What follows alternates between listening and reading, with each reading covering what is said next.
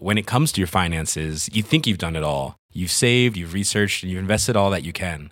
Now it's time to take those investments to the next level by using the brand behind every great investor, Yahoo Finance. As America's number one finance destination, Yahoo Finance has everything you need, whether you're a seasoned trader or just dipping your toes into the market. Join the millions of investors who trust Yahoo Finance to guide them on their financial journey. For comprehensive financial news and analysis, visit yahoofinance.com, the number one financial destination, yahoofinance.com. I'm Afua Hirsch. I'm Peter Frankopan. And in our podcast, Legacy, we explore the lives of some of the biggest characters in history. This season, we're exploring the life of Cleopatra. An iconic life full of romances, sieges, and tragedy. But who was the real Cleopatra? It feels like her story's been told by others with their own agenda for centuries. But her legacy is enduring, and so we're going to dive into how her story has evolved all the way up to today. I am so excited to talk about Cleopatra, Peter. Love she Cleopatra. is an icon. She's the most famous woman in antiquity. It's got to be up there with the most famous women of all time. But I think there's a huge gap between how familiar people are with the idea of her compared to what they actually know about her life and character. So, for pyramids, Cleopatra, and Cleopatra's nose, Follow Legacy now wherever you get your podcasts. Or you can binge entire seasons early and ad-free on Wondery Plus.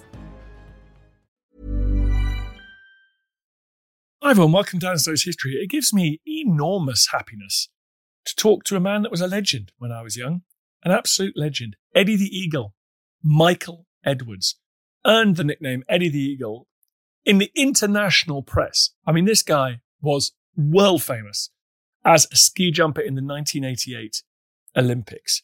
He was the first person to represent Great Britain in the Olympic ski jumping since 1928. And he wowed the world, finishing last in the 70 meters and last in the 90 meters. But he did break the British ski jumping record. The man's a legend. He became a kind of worldwide phenomenon at the time. People a certain age will remember him very well, like me.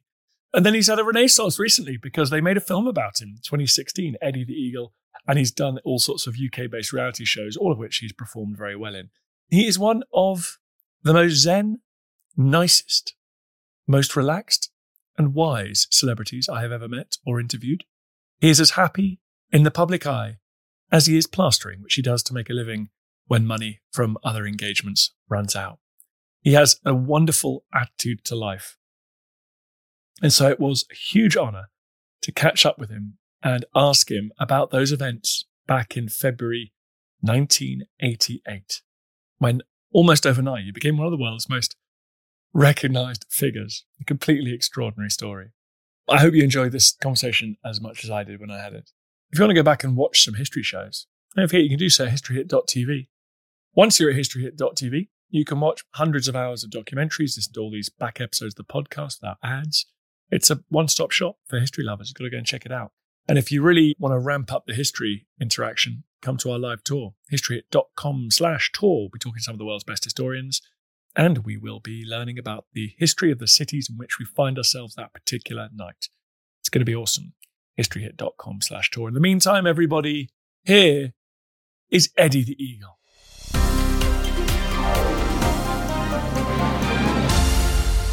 Ed, thank you so much for coming on the podcast. That's okay. It's nice to be here. Thank you very much. You captured the imagination of the entire world.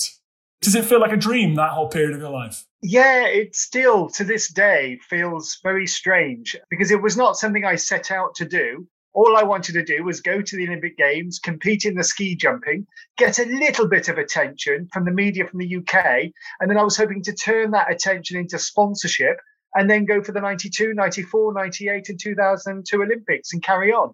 I didn't know that I was going to get christened Eddie the Eagle and then capture everybody's imagination, and it exploded. And to this day, I'm called Eddie the Eagle, and it's very nice, but it was totally unexpected, but lovely.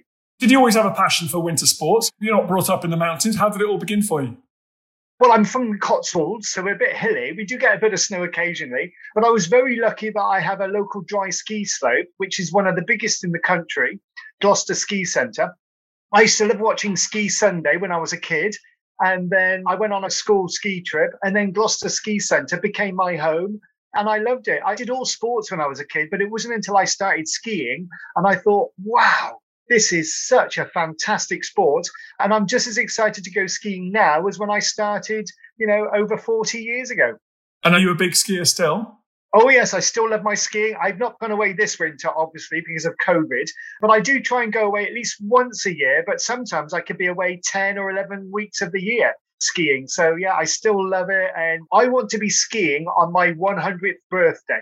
And I bet you're a really good skier. well, I wouldn't say that. If anybody asks me, I just say, no, I'm an average skier, but I still love it and I can still do a lot of things and I can still do the same things that I used to do when I was 20 years old. So I still enjoy it. And why did you go for jumping? Presumably you just wanted to compete, did you? And was jumping the one that took your fancy, or did you think that was where the opportunity was? Well, originally I was into racing, alpine ski racing. I was doing slalom, giant slalom, super G, downhill. I was in America racing internationally and I ran out of money and I couldn't afford to carry on racing. It was way too expensive. But I saw ski jumping and it was still skiing, but it was a lot cheaper for me to do. So it was an economic decision, really.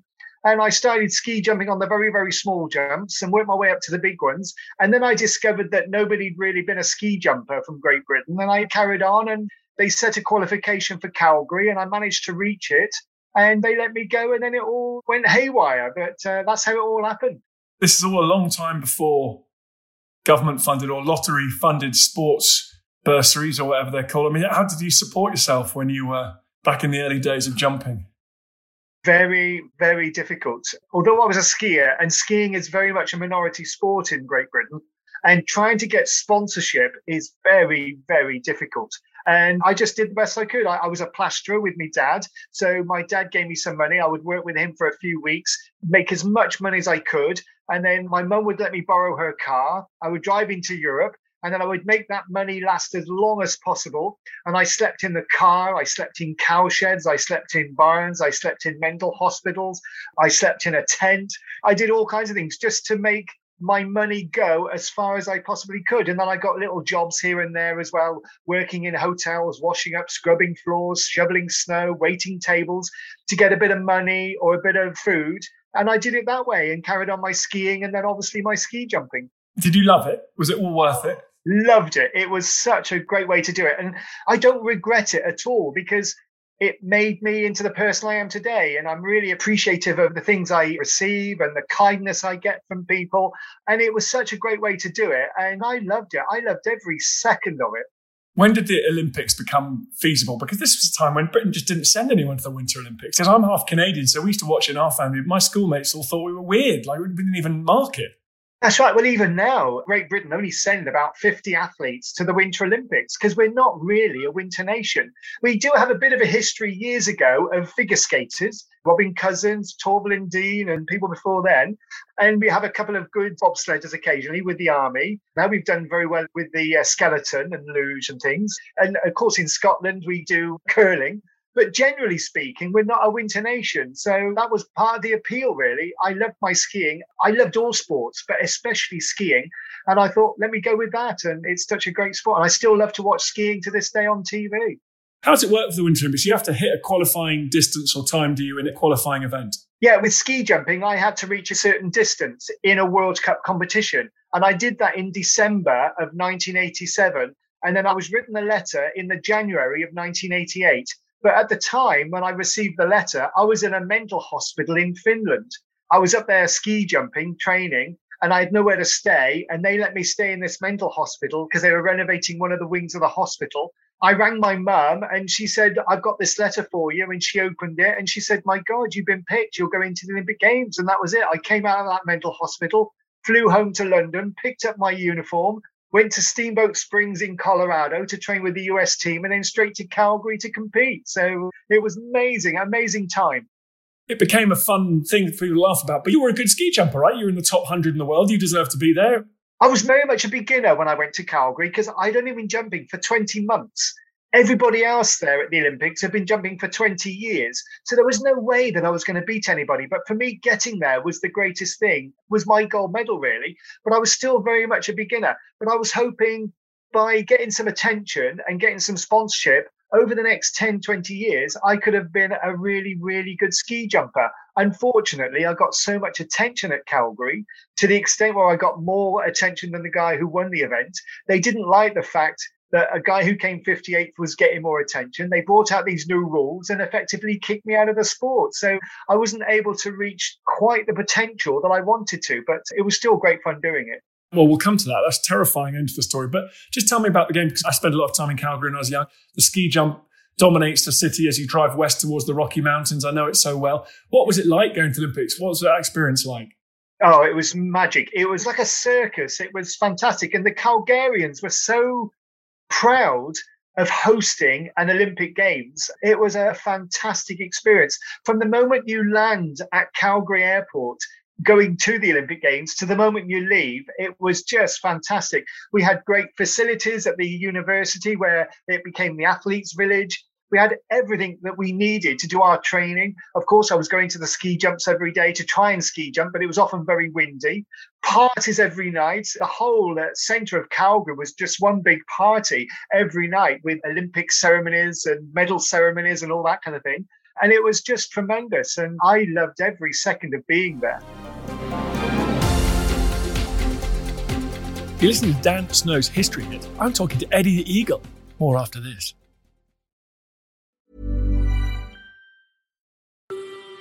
Hi, I'm Matt Lewis, historian and host of a new chapter of the Echoes of History podcast.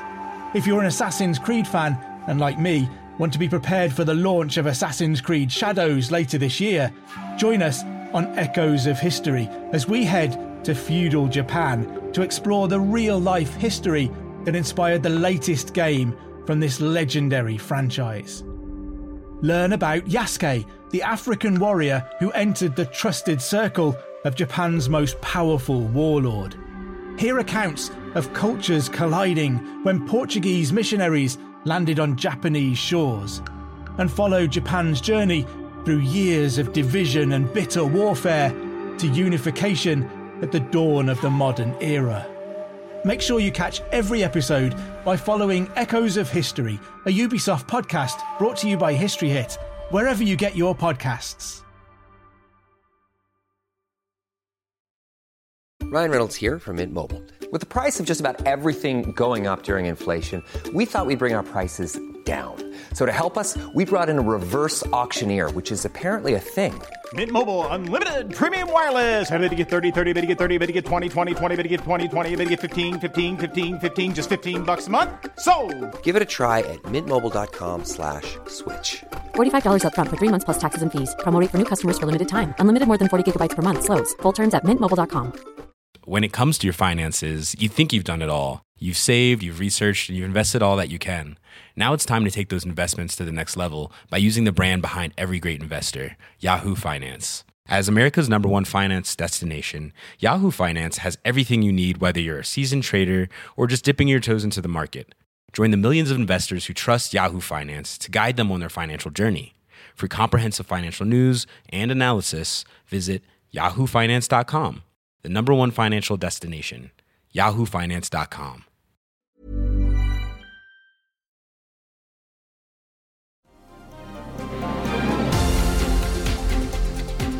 I've had some big nights out in Calgary. It's a fun town.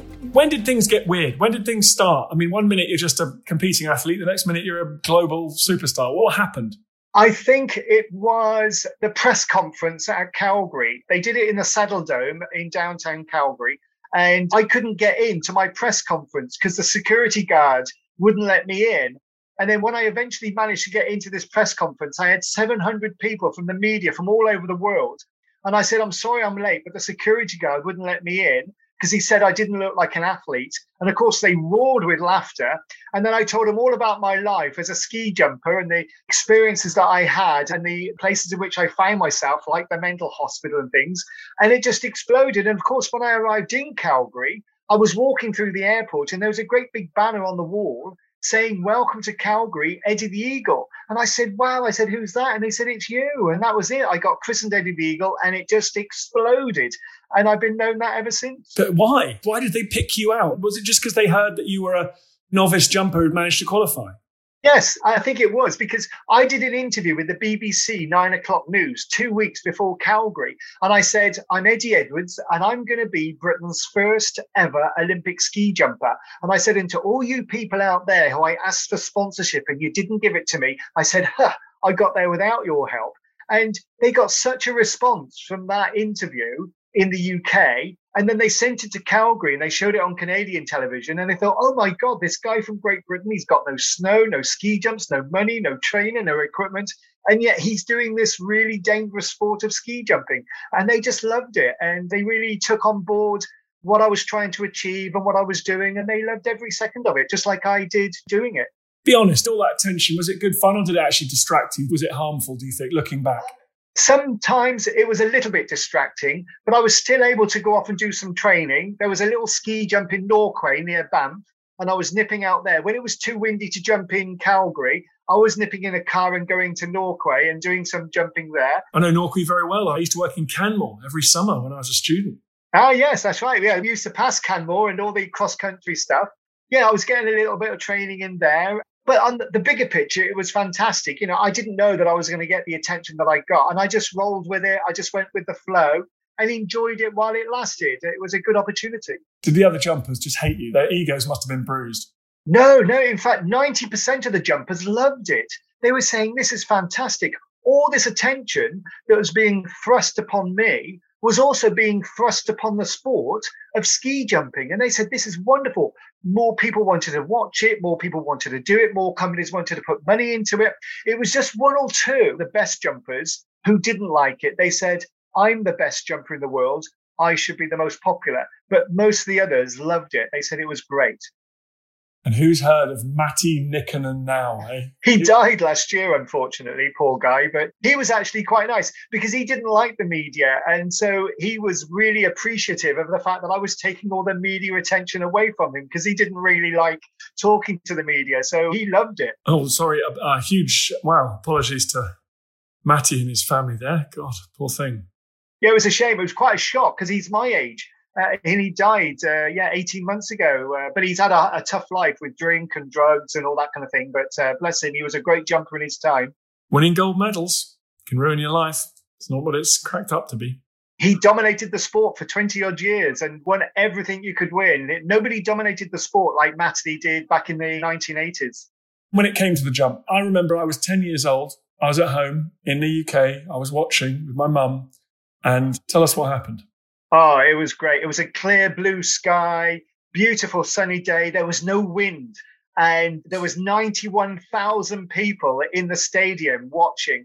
And about three or four competitors before I was due to go down, I could hear the crowd start to shout, Eddie, Eddie. They wanted me to jump. And, you know, I walked out there, put my skis on. I looked down to the US coach because he said he would flag me down. I looked for his flag and he waved and off I went. The roar from the crowd, even though I was jumping through the air, I could hear the roar.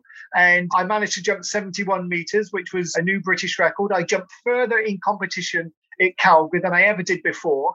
And I managed to land on my feet. And I was very happy to land. And they celebrated the whole achievement. It was great. You didn't manage to win a medal, though?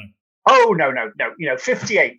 I came 58, but that didn't matter. For me, getting there was the greatest thing. And you ended up on every single television show around the world. For three years afterwards, my feet didn't touch the ground. I was opening shopping centres, golf courses, fun rides, doing TV, radio shows, having a whale of a time. The one thing you weren't doing was ski jumping, unfortunately. Well, unfortunately, people in officialdom didn't like the fact that I got all that attention. They brought out these new rules. In America, they call it the Eddie the Eagle rule, which effectively kicked me out of the sport. And athletes had to reach a certain standard to go to the Olympics, which I thought goes way against all the Olympic ideals, which was a shame, really. So it's very short sighted of them. But um, what can you do?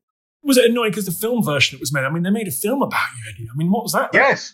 Well, Calgary, they made two movies. They made Cool Runnings about the Jamaican bobsled team, and then my film, Eddie the Eagle. So it was a great Olympics for the underdogs, definitely.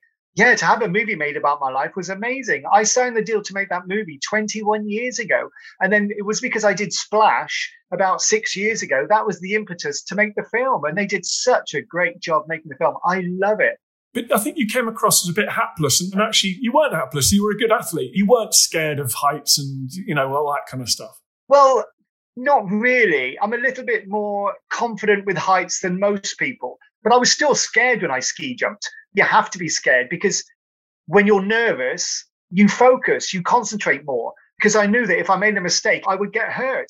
So you have to be nervous, you have to be scared to do the sport.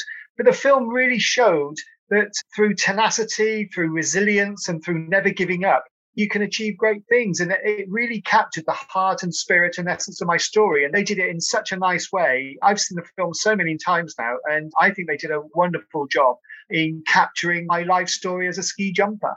Is it weird when you become one of the most famous people in the world when that tide slowly ebbs out? Did you think it would go on forever, or did you realize it's just a weird thing that would last for a few years and you might as well enjoy it?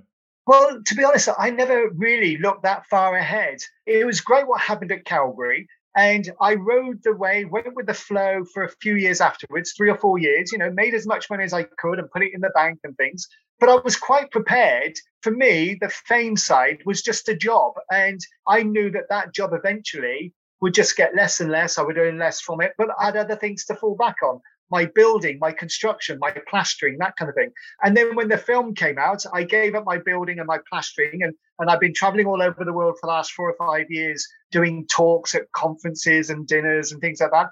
And in my spare time, I do a bit of plastering. You know, I enjoy doing it, but if it all ended tomorrow, I would be perfectly happy because I just love doing my plastering and my construction as much as I do my Eddie the Eagle work and my skiing and my ski jumping. So I just love doing everything and you make enough money to get a few little ski trips in every year? Absolutely, yeah. I work with a couple of travel companies, so I try and get out between three and seven times a year skiing. I speak on cruises, so I go on four or five cruises a year. I thought, what a great life, you know, and I do a bit of plastering, which keeps me fit, do a bit of speaking. It's great. I think I've got the perfect lifestyle now. I can do what I want, when I want, how I want, and it's perfect. When you're plastering, do people know that it's Eddie the Eagle? Nowadays, I only do plastering for friends and family. So if I've got friends who need some work doing, then I'll help them out. Whereas I did have a bit of a problem years ago because people would ring me up and ask me to come around and give them a quote just so that they could say, Oh, Eddie the Eagle came to my house when they didn't really want me to do any work. And it was just wasting my time so nowadays, I just do a bit of work for friends and family. Plastering keeps me fit, it keeps me grounded. A friend of mine is a builder, and I was doing some plastering yesterday, and I'll be doing some plastering tomorrow as well.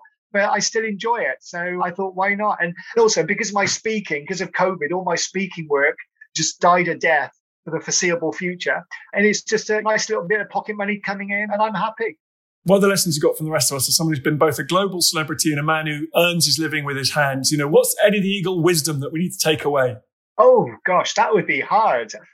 I think just be happy with your lot. If you enjoy doing what you're doing, you're in a perfect situation. It doesn't really matter how much you're earning. I think it's far more important to do something that you love doing than to do a job that you hate, but you get paid well for. And as for sport, go for it. And even if people turn around and say it can't be done, you can't do it. For me, that was like a red rag to a bull, and I would try and prove them wrong. And I like nothing better than proving people wrong. And I say, if you think you can do it, you go for it and ignore what everybody else says. So just do anything you like to do and go for it, really. You got any surprises left for us, Eddie, in the years to come? well, I don't know yet. I surprise myself all the time. When I did Splash six years ago, I thought it would be great if I could just reach the final, and then I ended up winning the show. So I've got a few surprises in store, but uh, I won't reveal them just yet. But I'm just up for whatever comes along. If I get invited to do something like Strictly, I'll throw myself into that, or Dancing on Ice, I'll throw myself into that. Have a lot of fun doing it and see what happens. But yeah, I might surprise a few people.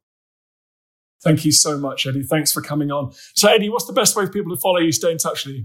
Well, I've got photographs on my website, eddietheeagle.co.uk, and people can get in touch if they want me to come along and do a talk or things like that. I do a lot of after dinner speaking and motivational talks and things like that. So, yeah, go onto my website and get in touch.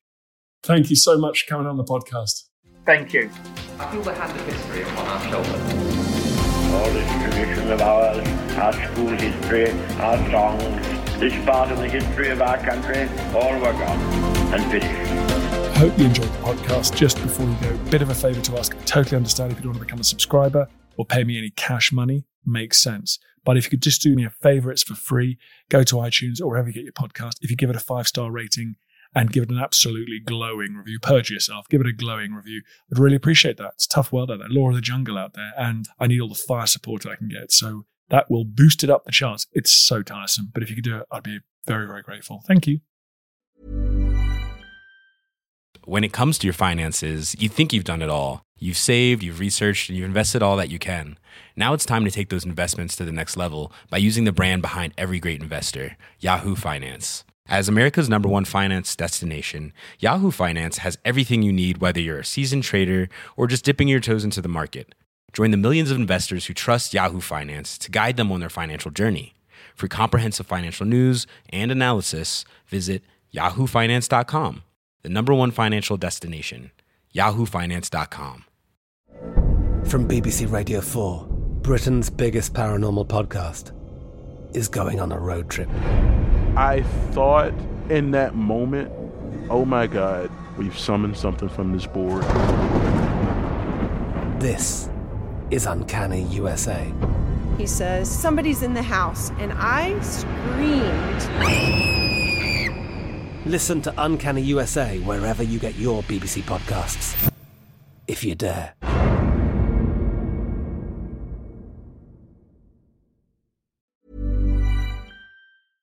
Thank you for listening to this episode of Dan Snow's History Hit. Please follow this show wherever you get your podcasts. It really helps us, and you'll be doing us a big favour. Don't forget, you can also listen to all of these podcasts ad free and watch hundreds of TV documentaries when you subscribe at historyhit.com slash subscribe. As a special gift, you can also get your first three months for just £1 a month when you use code Dan Snow at checkout.